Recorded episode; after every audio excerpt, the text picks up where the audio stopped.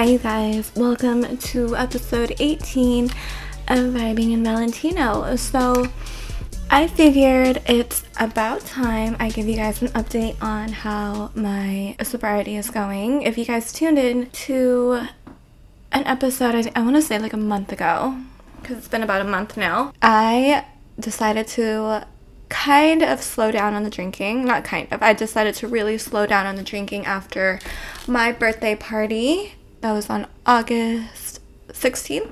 Yeah. Um, and it's been going really well actually. So let me let me see. Let me it's been what is today? It's the 18th now. So by the time you know this episode comes out, it'll be the 20th. And so what a month I've had I'm trying to count how many drinks I've had, okay? So one second. One on the flight, I think. No, none on the flight here. I'm very surprised because usually on long haul flights, you'll see me hammered and zanned out. so just to help me sleep. But didn't drink at all on the flight here, which was a feat in itself, actually. I had two drinks with my mom when we were out at lunch. I've had. I had four glasses of wine. So none of these are hard liquor, by the way, which is another amazing feat. It's all wine. Um, four with Cam when he was here, and I drank with my brother. That's usually the slipperiest slope is when I drink with my brother because he can really drink and he will not let you stop drinking until you are dead. So we had like a get together the other night and it was six of us and five bottles of red wine. So I'm just gonna go ahead and say I've killed a whole bottle to myself, and that's what four glasses, five glasses of wine. So nine glasses of wine in a month. That's really not bad. Nine glasses of wine used to be me in like three days. So yeah, I think I'm doing pretty well. I never planned on just being completely sober for the rest of my life. I plan on slowing down. So the fact that it wasn't even like hard liquor, it was just wine and it was nine glasses over the course of a month has me really proud of myself because I used to drink, I'm not gonna lie to you guys, every single day and it would be either wine or hard liquor and I was always craving a drink, which I know is not good, and that's when I knew I had a problem. And that's why after my birthday party, I was kind of like, you know what, let me just do this so I can snap out of it. And because it was at some point, it started to kind of scare me a little bit that I actually really started having a problem. And my uncle, I just found out, has liver cancer because he was such a heavy drinker. So there was a lot of a lot of signs pointing towards me, you know, slowing down a little bit. My mom was concerned about my drinking. She was like, you know, your your uncle has cancer. You might want to slow it down a little bit. so, yeah, I'm happy that I've been able to go through a whole month and I don't feel like drinking, which is nice. And I'm also excited to see how it affects my body as well. So, yeah, I just thought I'd update you guys. If you guys are on this little sobriety journey with me, I don't even want to call it sobriety. I don't want to knock people that actually don't drink. I mean, kudos to you guys. I don't even know what to call it though. So we'll see how the rest of this trip goes. with that being said, I think I want to get right into our conversation with our guest of the week. Our guest this week is going to really open up some eyes for anybody who is, let's just say, financially impaired. That doesn't mean poor or lacking. I consider myself financially impaired. I don't know the ins and outs of how to invest properly. I don't know anything about 401ks, emergency savings. I'm kind of just living. We're going with the flow here, you guys. and I want to bet that I am not alone. Knowing what to do with our money is such an important part of being independent and a high functioning adult. Our guest is an entrepreneur and financial expert. In short, she'll help you get your shit together. She created a website, MyFab Finance, and was named the new face of wealth building by Black Enterprise magazine, with clients such as Fidelity Investments and Prudential. And having spoken at Bloomberg and Essence Fest, I am beyond excited to have her on to talk to us. Tonya Rapley, welcome to Vibing in Valentino. Thank you so much for having me. This is going to be exciting. I'm so excited to talk to you. So, can you please tell our listeners a little bit more about yourself, your financial journey, and the mission behind MyFab Finance? Yeah, uh, so I'm a certified financial education instructor. I became a personal finance expert kind of out of my own need to find someone that looked like me um, and mm-hmm. related to me talking about money. Mm-hmm. My brand is called MyFab Finance because I don't believe in deprivation as a financial freedom strategy. Mm-hmm. Um, I believe in shopping occasionally. I believe in traveling. I believe in enjoying your life.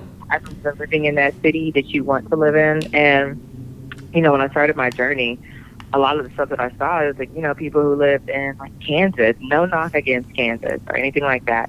But the cost of living is just so different in certain metropolitan areas. Mm-hmm. And I was living in New York City and I was like, you know, there has to be a way that I can still enjoy my life, pursue my goals, live in a city that fulfills me culturally and socially and still become financially secure. Yeah. And so that maybe was my MyFab Finance. And now I'm well, I'm in my sixth year as a financial educator, mm-hmm. and I'm approaching my fourth year of being a full time entrepreneur and doing this work. That's amazing that you created your business out of a need, your own personal need, and it resonated with so many people. Yeah, yeah. It's, it's humbling. It's beautiful. I'm still in shock oftentimes. And it's, it's great, but it also shows that there we need work. You know, there's yeah. so much, yeah, so many things so many questions. Yeah, because I mean, you're you're here and you're really about to teach us some key things that we don't learn in school, and I'm puzzled that they don't teach us any of this in school. Like we're learning how to play the recorder, and. I know you are a mom yourself. Do you wish that schools would sometimes make the shift and teach, you know, more relevant real life things? You know, I do wish that they would to an extent. Mm-hmm. Um, I, I think you know, I, I recall taking home economics yeah. when I was uh, in in middle school and mm-hmm. high school, and I do mm-hmm. wish that they did more things of that nature. Mm-hmm. But I also understand the importance and the responsibility of a parent to, you know, kind of fill in those gaps yeah. um, that they feel exist in existing education re- education resources available to their kids. Yeah. So it goes both ways. Yeah, that's true. So okay, let's get into the nitty gritty of things. As this conversation progresses, you're going to realize I know absolutely nothing about any of this stuff. so, like, we're gonna have to do like a finance for dummies version. okay. um, can you explain to us? Because I was on your website, I was looking through all your very educational blog posts. You guys, if you guys are listening, I suggest you guys go on her website, MyFab Finance she answers a lot of questions. She has a bunch of great tips for you. But I was on there and you talk a lot about taxes and filing taxes. So, can you explain to us how, like, the idea behind it and how we were able to get more from our returns? I think that it's important to understand that you know, you have people at your workplace that, you know, your HR professionals can let you know this is what you need to do as far as, you know, adjusting your exemption so that you get more of your paycheck. Mm-hmm. Or this is what you need to do if you want a larger return at the end of the year. So let's make sure that you're not claiming too many exemptions so that you can get a larger return at the end of the year. I think that I and like I think tax planning is for everyone. It's not just for the wealthy mm-hmm. because for some people who know that they're not big savers, like say putting aside money for your taxes or like you know choosing to receive a larger tax return could be the opportunity for you to get that large lump sum you know at, at tax return time that you can use to get ahead of your financial goals. Mm-hmm. So you just have to know your strengths. But then also there are some people who they're not making enough and maybe they need every bit of the money coming in so they need right. to adjust their exemption so they get more of the money now yeah. so it just really uh, requires you to look at your financial situation to say am i genuinely not making enough money Or is it that I need to reassess how I'm spending the money I'm making?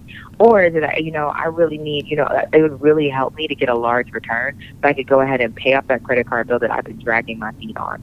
So I'm going to go ahead and pay the minimum until tax return time comes along. And then I'm going to do what I said I was going to do at this return and pay that amount off or put it in my savings account so that I can have a substantial cushion in my savings.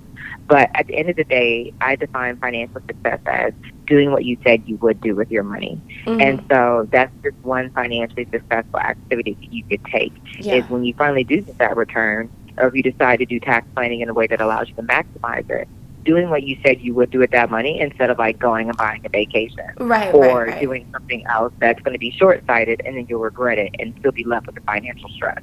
Ideally, how would you want a single person in their 20s, like me, to divide up their paycheck when it comes to like rent, dining, and entertainment? Ideal, I think that when I first got started, you know, there was a strict you shouldn't spend more than 30% of your income on housing. Mm-hmm. But over the course of time, we realized that housing is getting really expensive. expensive. And yeah, and mm-hmm. people are like, it doesn't fit into those neat buckets that it once did. And so I think that it's important for you to look at, you know, based on what my housing costs are, I think, it's, well, I think it's important for you to sit down and do your budget. Mm-hmm. Um, and even if you aren't the type of person who's going to live by a budget like day in and day out, a budget does help you take inventory of what your expenses are and what's going out.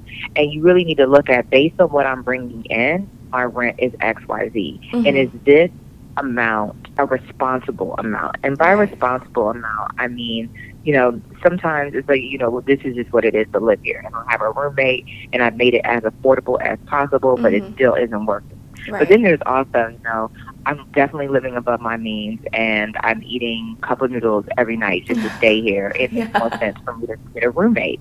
Um, but I mean, my general general policy when it comes to rent in particular or a mortgage is that it shouldn't be more than half of your paycheck for the month. Mm-hmm. And honestly, I think it shouldn't be more than 75% of your paycheck for the month because you still need to live and eat. And then the yeah. other amount of your bills needs to be covered by, you know, 50 to 75 percent of your paycheck as well. So that's you know car insurance, car right. payments, everything else. Right. So at any given time, I don't think you should be using more than 75 percent of your overall income on your financial responsibilities. Ideally, 60 percent but mm-hmm. no more than 75%, percent mm-hmm. so that you can have the other 25% to work on your financial goals, whether that's saving, paying down debt, or investing for the future. When it comes to savings, I know employees of corporations have 401ks. However, which I still don't know what that is. If you could explain a little bit about what that is, would be fantastic. However, you know what? In this day and age, where not all of us are employees of a large corporation and not all of us work for a job with benefits, what is your biggest tip on structuring your own savings plan when you're not under a corporate plan? Uh, when you don't have a corporate plan, then I think that you need to visit your bank mm-hmm. and find out what um, retirement options they have available to them. Mm-hmm. Because you know, when we think about savings, we have short-term and long-term savings. Yeah. Uh, short-term savings are those things that you know there isn't really a corporate plan or a, a structured plan in place it is you deciding I'm putting aside, you know, twenty five or a hundred or yeah. twenty fifty dollars a month towards my financial goals. Yeah. But then there is, you know, the long term savings, which is your retirement, which you should go to, you know, either if, if it's dropping into a Fidelity mm-hmm. um, branch because they have them all around the country. If you mm-hmm. don't have something at your your job, stopping at Fidelity and saying, "Hey, I want to open up a retirement account, and I wanted to see, you know, how you guys could help me with my goals," because they don't have the minimums that I think a lot of people assume that um, they have, yeah. and you can get started for a lot less than most people realize they can. What are your thoughts then on life insurance? Like, does a young, you know, healthy single person need life insurance? Right now or you know what are your thoughts on that I, it's funny because um, one of my podcast co-hosts we were talking about this mm-hmm. i think a lot of people assume that life insurance is for people who have kids and everything else but yeah. it's not just that life insurance is a way that you can leave a legacy life happens mm-hmm. and um, unfortunately some people pass before their intended passing date and so forth and you know you could leave a legacy and say i would like a trust established in my name mm-hmm. even though i don't have any children or anything like that. Maybe, you know, send this to other kids who need to go to college. And so there are different ways that you can utilize it. Or if you do have kids or family members, you know, they can use that money and leverage it to start a business yeah. or do something. Um, but the, at the bare basis, life insurance helps cover funeral costs Mhm. And so you don't have to worry about your family having to start a GoFundMe or something like that in the event of your untimely passing. Right. But it then also does create space for people to grieve and not have to worry about the financial repercussions of Right. grieving. Right. Like if someone is like, you know, I need to take time off from my job and I could possibly lose my job. Life insurance could be the difference in paying your bills in that time of that grieving process and not. And so it just is so much bigger than like, okay, I'm just paying this every month. It's for my kids. right. So even as like I a say, and it's also more affordable. It's more affordable the younger you are. Mm, And okay. so, like, you know, the, the older you are, the you know more health concerns you might begin to develop and so forth. But Mhm. the younger you are, the more affordable it is, and you can lock in more affordable rates at a younger age. Got it. So you can lock in that rate for the rest of however your policy term is. Absolutely. My you get it. You know some. I'm kind of looking, girl. No, because after our recording today, one of my very close girlfriends, she just became a life insurance salesperson, and so she's like trying to like you know impress her boss or whatever. And I'm like, okay, girl, like yeah, just come on over, bring your boss, we'll talk about it. Because I'm just trying to be a supportive friend. And so, over the weekend, I was YouTubing life insurance like 101. Because I'm like, okay, I feel like the boss is going to try to finagle me on some shit. So, I need to really know my things. So, okay, what I know is there's term life insurance and whole life. What do you Uh-huh. suggest? And I'm, I'm Well, you single, know, I'm healthy, I'm 27.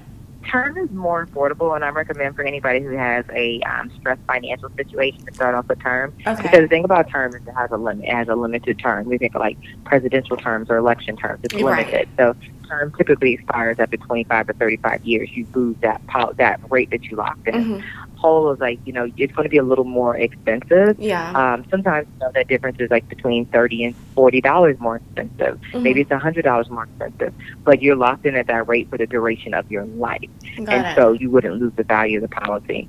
And you know, my parents they got a term policy when they were in their 20s, Mhm. um, and then their term policy expired about three years ago. Mhm. And the company that we, they were with, to get the same amount now in their 50s that they had in their 30s, it was going to go up from like $60 a month to $325 a month. Oh my god. So, you know, it would have been more beneficial for them to lock in a whole policy Mhm. you know, even if it's a smaller supplemental whole policy, that's what people don't understand is you can get a larger, like a hundred or two hundred fifty thousand dollar term policy, but still have maybe like a fifty thousand dollar whole policy to supplement that, so that it's less money, but it is still something, and you're locking in it at that rate. Got it.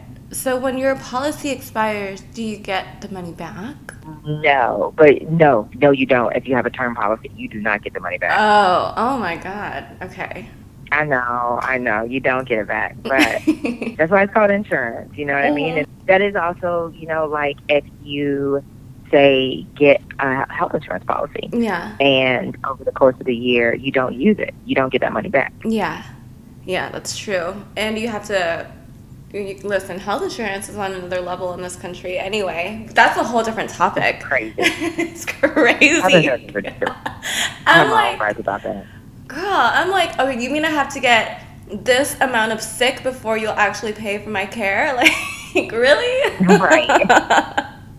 wow. um, renting or owning a home. What do you think is best? When it comes to owning a home, I think what's best is what works for you. Mm-hmm. Um, because you know, homeownership isn't right for everybody, and homeownership is expensive. Like as much as it's an investment, you can get money back. It can be expensive. Yeah. And with homeowner, like you know, you have to decide a certain, a few certain factors whether you're locked in and committed to remaining in the area that you currently live in, right. whether you are um, able to cover any emergencies. Because when you become a homeowner, if that roof starts getting a leak, you're Mhm. responsible for it. If the Right. boiler goes out, you're responsible for it.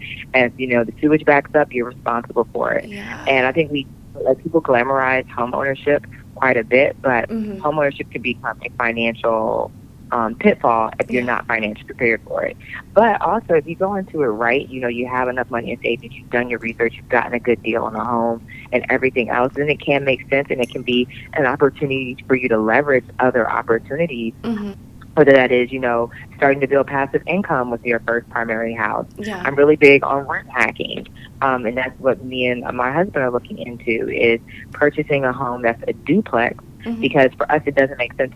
We live in we we realize that we will most likely live in expensive areas, whether okay. it's um, D.C., Los yeah. Angeles, like more expensive cities. Yeah. But for us, if we rent hack, I mean, we purchase a multifamily unit mm-hmm. so that we have someone helping us pay that mortgage. Yeah. Um, it's one thing to get a million dollar mortgage on your own. It's another thing to get a million dollar mortgage and you have two tenants who are also splitting that cost with you. But you're getting to enjoy the equity of and, and home ownership and the benefits of that. And if you wanted to move, you still have an asset yeah. that you can rent out for yeah. passive income. So I think it like homeownership can make sense, can make sense. Mm-hmm. But if you're deciding to rent, that's nothing against you. It's until you decide what makes sense for you financially and whether you actually are committed to that area and want to be a homeowner.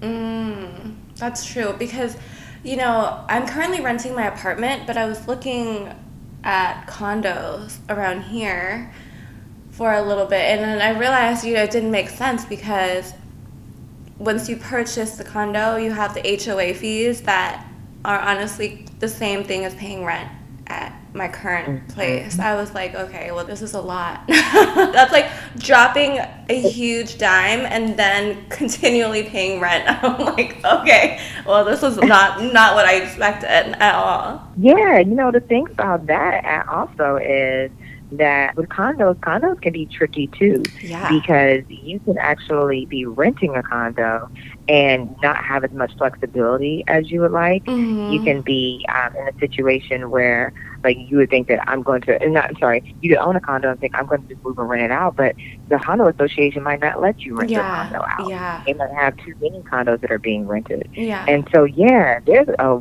lot of things to think about, and condos are more affordable. And then sometimes, you know, the condo association isn't taking um, financial responsibility for their own their own books, it can be harder to sell a condo because people don't want to buy into a poor organization. Right. And so it's bigger than just buying an affordable condo. Yeah. It's like basically you're buying an apartment unit and you have a bunch of rules you have to follow, which mm-hmm. there's a lot less freedom than having your own house on your own land and all this stuff. Mm-hmm. What about a car? Do you lease or buy? Again, that depends on your financial situation mm-hmm. and what, what your lifestyle demands there are benefits to both. I mean, with a lease, for example, you are not responsible. There are, there are going to be less repairs because the car is newer. Yeah. Um, you will have a car payment. You will have a lower car payment, but at the end of that term, you're not building equity. And like, like I mean, a car is a depreciating asset anyway, mm-hmm. but you're not going to drive off, drive away with a paid off car unless you've been saving the money. You're going to pay out the balance at the end of the lease. Right. But if you're the type of person who likes a new car every couple of years anyway, then a lease might make sense for you. Yeah. Versus if you're the type of person who wants to pay your car off, you don't want a car note, you want something owe free and clear, then it makes sense to buy with the purchase with the intent of paying that off over time. Mm-hmm. Only thing you need to know is that eventually, just because you don't have a car note doesn't mean you won't have financial responsibilities related to that car. Yeah. And so it's a case by case scenario. When we moved, when we lived in New York, we had a car that we had paid off in full and it was great and it worked. But there were a lot of maintenance issues because our car was ten years old. Mm-hmm. So it seemed like every three to six months, you know, we had a yeah. six hundred to twelve hundred dollar car maintenance yeah. bill over the course of the year. Like that's a car payment. So yeah. and so when we moved to Los Angeles, we knew we wanted something that was reliable and wouldn't require maintenance. Yeah. And so we decided to lease, and we got an affordable lease and we haven't had any issues with the car. If there's anything, we just take it to the lot. But yeah. we haven't had any issues with it, and it's been nice driving a car. You know when you walk out, it's going to turn on. Right. You don't have to worry about you don't have to worry about you know the um, AC going out or anything yeah. like that. Yeah. So it uh, the peace of mind is really big, and I think sometimes people get so focused on these are the dollars and this is like mm-hmm. financially, mm-hmm. but it's like what makes sense for your peace of mind and your lifestyle because you also have to take that into consideration. Yeah, that's true. So, speaking of lifestyle, what do you think is the biggest thing to consider financially when somebody is trying to transition from the single life to family planning? Like, out of all the things we've discussed, whether it's home ownership or life insurance, what is your biggest thing? I think that when you're transitioning from the single life into like a family, you have to um, really take into consideration who you're doing the planning with, mm-hmm. and if guys are on the same page financially. Yeah. Um, and I think a lot of people underscore that, and they think we want to be together. We'll figure it out. But Yeah. you really want to make sure that you're on the same plan financially and you have the same values when it comes to money and like what the couple, what your financial goals are as a Mhm. couple. Um, but also you want to make sure it's a healthy situation, it's a healthy dynamic, and that you can respectfully have conversations about money and joining your finances. And you are laying expectations out on the table for each of you to have a better understanding with this is what I expect from my partner, this is what I expect my partner to expect of me or what I expect to contribute Mhm. because I think a lot of the issues get lost in the murkiness that people don't really do those deep dives and kind of dig in. Like, this is what's expected of you, what's expected of me. yeah. Um, what do we, you know, what kind of relationship culture do we want to create when it comes to money? right. And then I think um, understanding what your short term and long term goals are, because you have short term goals and you have long term goals, as we already said. And what are your short term goals? What are my short term goals? How does Mhm. that affect our money? What are your long term goals? What are my long term goals? How does that affect our money? Yeah. Um, because one person might want to become a real estate investor, and the other person might want to have a brick and mortar store. yeah. And so, how do we make sure both of our needs and wants are met? Or what is going to take precedence? Or what are we working towards as a couple so that we're working together as a couple? Yeah. Do you suggest couples get joint accounts? I know this is very personal. Like some people like they it can go both ways, but what do you what do you think? What are your personal opinions on the matter? Yeah, I think that joint accounts are helpful in a relationship. I know, like, you know, me and my husband, we have our separate accounts, we have our joint accounts. We have our, we have our house account, and then we have our own individual account. Yeah. And one of the things, you know, that we had to realize is like, you know what, as long as we're meeting our goals as a household, hmm do what you want to do with your side money. And Yeah. I'll do what I want to do with mine, as long as we're meeting our goals as a household. It's so important for women to know that they need to have some of their own too, so they can have that kind of freedom to do what they want in terms of their dream or their career. Credit scores mean everything nowadays. So, how can somebody improve their credit score?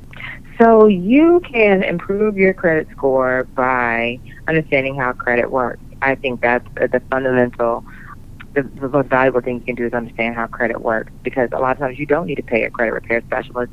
You just need to understand how credit works. And Mhm. the two most important things are payment history and how you use your credit available to you. So keeping your utilization or your balance below 30%. So for someone who, you know, has credit cards and their score is feeling the effects of maybe having maxed out cards, the most beneficial thing that you can do is pay your balances below 30%.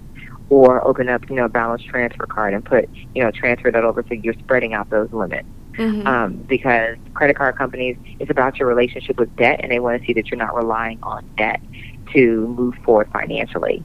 And so Mm. I think that it is, but it's still, I think that that's a life skill that people should have is understanding credit. And there's so many good books about it. I started my journey with my Fab Finance, learning to understand my credit. Um, one of my favorite books is written um, by Glinda Bridgforth. Is Girl Get Your Credit Straight. Mhm. There's another book called um, How to Fix Your Credit by one of my friends, Dominique Brown. Okay. And I think those are really helpful resources to understand how to fix your own credit Mhm. because then what begins to happen is like even if you enter a situation that is not ideal when it comes to credit, you know how to bounce back from it. You know what you need to do to fix it yourself instead of having to go pay someone again.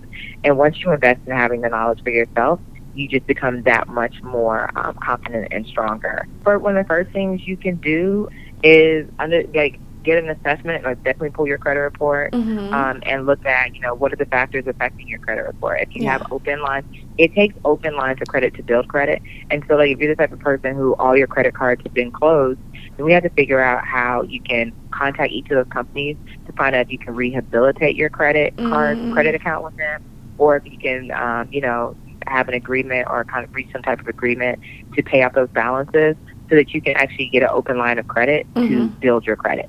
But then if you already have the open lines, it is getting on track and paying those responsibly, whether it's your car payment or your student loan, paying those responsibly every month. Mhm. Um, but then also on those credit cards, really, really working down, working to pay your balance down below 30% because each amount that you pay down will help benefit your credit score. Oh, got it. Okay, so that 30% is key. What is Mhm. your biggest advice for debt repayment? Because I know this is kind of like your area of expertise. You've had a challenge, it was a challenge on social media, and you helped a bunch of people pay off their debt. Oh, banish the balance challenge. Yeah, yeah, yeah, yeah. Yeah. Yeah, we did the Banish the Balance Challenge, which was great. We helped, uh, um, we have 6,000 people pay off a quarter million dollars worth of debt in Amazing. 60 days. And so, yeah, the Banish Balance Challenge, it really was just kind of walking people through understanding their debt and Mhm. understanding their relationship with debt. Um, and now we're actually rolling that into our Blue Ribbon Club. So we've doubled down at MyFab Finance on helping people break the cycle of living paycheck to paycheck. Mm-hmm. And so what we were doing with that is um, we have a structured accountability program to help people kind of navigate through the process of this is what I need to do first, and this is what I need to do next, and this is what I need to do, and this is what I need to do Yeah. to pay down my debt. So um, it's been going great. We just started it, and we're working with our first group of people. But um, you know, with debt, it is sitting down and getting a handle on understanding what you owe Mm-hmm. and then based on the resources you have coming in, that's why that budget is important. Based on the resources that you have coming in, how can you begin to make a dent in what you owe? Mm-hmm. Um, if any of the, if any of the debts are closed, you know, having that conversation with the creditors to find out how can I settle for less than the amount owed? How can I ensure that we are paying down and so that I can get this paid and you get paid back, but maybe I can pay it for less than what's owed since you bought this debt for less than I owed. yeah. Um, so yeah, it's deciding what your strategy is going to be, and then just going with that strategy and committing to it. Even if you fall off the horse, like committing to it and knowing what you need to do, so that if you have a couple of bad days, you can get back on track. What do you think is the biggest way to plan for that kind of repayment? Is there like kind of like a strategy that you recommend people do when it comes to like maybe student loans or credit cards? I think you need to be aware of all the options, and then decide what works best for you based on your personality type. Mm-hmm. And you also need to look at your financial resources because if you're trying to pay something you don't have enough money, then it might not work. So you also have to be honest with yourself about do you need to do other things to bring in additional money? Do you need to start babysitting on the weekends? Yeah. Do you need to try, you know, just Uber delivery? I think it requires uh, you being honest with yourself about Right. your resources Right.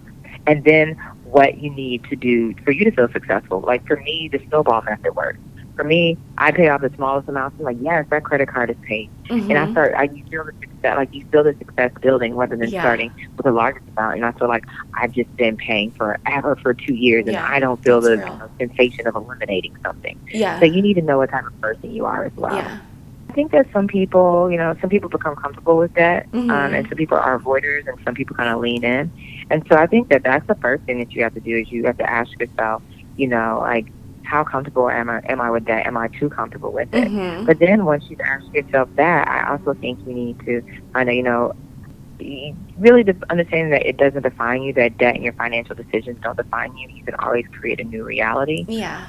But I think we're uh, we're a combination of all of our backgrounds, and like our own parents' financial histories and everything else, and um, just just like I said, it just requires honesty and Right. looking at is how I perceive debt Mm-hmm. this is what it actually is and this is what it actually isn't and this is what I'm going to do in order to get control of it or to feel more in control of it yeah. because even if even if you have that you can still feel in control of it and you can still feel, you can feel out of control and Right. I think the out of control feeling is what lends to um you know depression and anxiety when it comes true. to debt but when you actually decide to take control over it and say you know what this is this is what I'm going to do Mm-hmm. I'm going to do this in my debt, then it becomes less.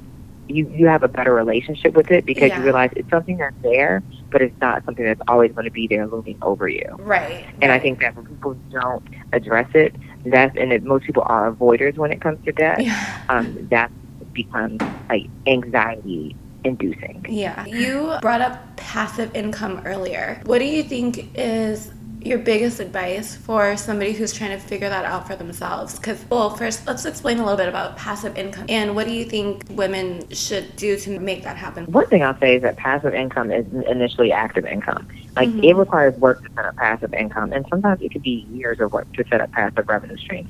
It's very rare that you wake up and be like, you know what, I want to set up this passive revenue stream. This is I'm not going to do anything after I set it up. You know, just set up this website and just make money. Yeah. Um, sometimes it can take months. Sometimes it can take years. I think everybody owes it to themselves to explore the different types available to them. Mhm. Um, Pat Flynn, you know, great resources with smart passive income. Nick Loper um, has a podcast I love, um, Side Hustle Nation. Mhm. Also, Nicaila has Side Hustle Pro. There's communities of people who figured out how to turn their side hustles into profitable passive income options. Yeah. So I think you have to be realistic. You have to be patient. You have to look at what makes sense for your lifestyle, and you have to look at what you have resources or what's attainable to you. Mm. So maybe having an auto parts um, business on Amazon is not the best passive income strategy for you just because it is for someone else. Or, you know, watching, you know, I know Pat Flynn, he started out with helping people pass a certain exam. Like Mhm. that's, he created a guidebook for that. But it's like, if that's not the exam that you had to take or you don't have experience in that, that's not a smart passive revenue stream for you. So I think that people owe it to themselves to explore how other people are doing it Mhm. and what makes sense for their lifestyle, but also being mindful of resisting um, quick fixes, yeah. um, oftentimes in the form of multi-level marketing programs. yeah. Because I was talking to a friend, and she's like, "Girl, I remember when the Herbalife Uh. through my church," and it's like, you know, at one point there was a time where everybody was selling like Herbalife. Yeah, there was. Yeah. and it was a short-lived passive revenue stream for people because at the core it wasn't based on long-standing principles it was based on kind of get rich quick. Mhm. Yeah. and so you just have to really like be patient and look for options that aren't necessarily get that are time tested and aren't necessarily get rich quick Mhm. but are secure Yeah. Yeah, security first for sure. You started MyFab Finance on a budget. Can you give aspiring small business entrepreneurs or side hustlers advice on how to create their own business with such a limited resource? Yeah, I mean, you know, I'm, I'm very transparent. Mhm. Um, even my finance, I started on a budget, but I created debt because it takes money to build a business. Yeah. And um, I created about twenty four thousand dollars in credit card debt with MyFab Finance, but I had a Mm-hmm. plan to just um, make the money back. And actually, next week I'm making my last payment to pay it all off. So Yay, like, congratulations! yes. Like, oh, yes, Oh, my to pay off God. that as an entrepreneur and everything. Like, Yeah. you know, and for me, that was a source of, I, I, I just feel like everything that we experience Mm-hmm. as individuals really does kind of shape like how we help others, especially as coaches. And Yeah. I think I had to have this own experience with debt to be better at helping others with it. Yeah. Um, but with that said, there were also a lot of resources that I did utilize when I started MyFab Finance, and that was bartering my services. So if I was, you know, I know how to do financial, I know how to do credit repair, I know how to help people with their finances. I knew Mhm. somebody who did website design, and you're like, oh well, I need help with my credit. I need to rehabilitate my credit. That I can provide you credit repair um, services in exchange for a logo or in exchange for a website. that is or, so uh, smart. That's Yeah, amazing. or like social media. You know, I know how to do social media. yeah. So maybe it was like personal appearance was important to me. So it's like my hairstylist. In exchange for helping her with her social media strategy, she did my hair for free. yeah. Um, and like I had like one monthly hair appointment for hair maintenance while I didn't have the resources. Amazing. But also, you know, if I wanted to, if I wanted to go to a conference, seeing if I could speak based on what my subject matter, uh, my subject expertise is, Mhm. or volunteering so that I could get there for free, um, so that my ticket would be covered. Sharing resources. Like if I was going to go to a conference, you know, going to the conference's Facebook page or Facebook group and finding out if I could split a room with someone so I wouldn't be absorbing all of those costs yeah. rather than trying to, you know, do try to afford everything on my own. So that's one way that I was able to cut costs. You, uh, you know, just utilizing Pinterest and Mhm. you know reading blog posts and so forth because coaches will provide a fair amount of information online, especially if you get into other news lists and you attend their Mhm. webinars. And it does become a certain point where it's like, okay, I really have to take the leap Yeah. and um, invest in this coach. But a lot of times they'll give you resources that if you are committed and you do those things, you can start generating money in your business so you can afford to work with them. yeah. And so it was taking advantage of re- free resources available, showing up. If a coach I was interested was going to do a Facebook Live, I was showing up and asking my questions, my direct questions, and so forth. So it's like taking advantage of free resources available to you and finding solutions. Have you read uh, You Are a Badass at Making Money? It's Jen I haven't read. You Are a Badass at Making Money, but I read You Are mm-hmm. a Badass. I actually have it in my, thing. She's a coach as well. And she said exactly what you said that it takes money to make money and to invest in a coach when you feel lost. What do you think was the biggest tipping point for you to make that leap with MyFab Finance or any other, you know, business enterprise that you you wanted to partake in? Like it's so scary for me because I just hired a PR agent for my podcast and the cost is I know it's going to be worth it, but it's just always a sense of questioning. Yeah, you're always like I'm parting with these dollars, um, but then it also is really quantifying what outcomes look like mm-hmm. and saying, okay, by doing this, this can help me improve my bottom line by yeah. a certain amount. So, I mean, honestly, for MyFab Finance, I did not bring in um, PR until this year. Mm-hmm. I haven't had any representation until this year. And I brought in a PR person because I needed someone to kind of interface between me and media outlets yeah. to pitch me, but also help me come up with my talking points and everything right. else. Right. And so for me, it was like, okay, what what activities or actions result in the um, increase of my bottom line with my company, mm-hmm. and how can I invest in those? So I know I was making money with speaking engagements, but yeah. I wasn't making as much money as I knew I could. So I went and got a speaking coach and mm. worked with a mm. speaking coach. And I'm able to directly correlate that to dollars to bringing in more of my business, mm-hmm. also being more confident and understanding how to navigate the speaking space. Yeah. Um, I realized that I was, you know, not effectively serving my community and I was becoming overwhelmed or paralyzed by my inbox. So I got an assistant to help me manage my inbox so that mm-hmm. we weren't we weren't missing um, emails, but then also if I have brand partnerships and so forth, she's following along with that to make sure that I'm fulfilling each of those deliverables so that this part we can make sure that the client is happy and they're likely to come back. Right. And right. so it was really like, what are the profitable activities in my business and how can I enhance those or bring someone in so that I can continue to grow those profitable activities yeah. and attract more like that. What do you think has been the biggest shift for you when it comes to shifting that wealth mindset? Like, I guess take a leap of faith and do what you want to do.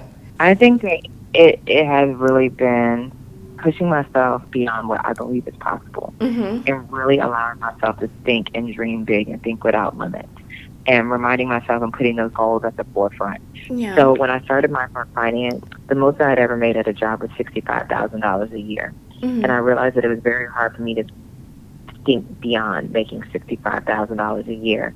I felt like that's kind of what I was stuck into. Yeah. But I said, you know what? My goal is to make $25,000 a month with MyFab Finance. Mm-hmm. So I changed my passwords to 25000 monthly. I started believing it. I started, you know, like, I'm going to make 25000 a month. I am profitable. I have a profitable business.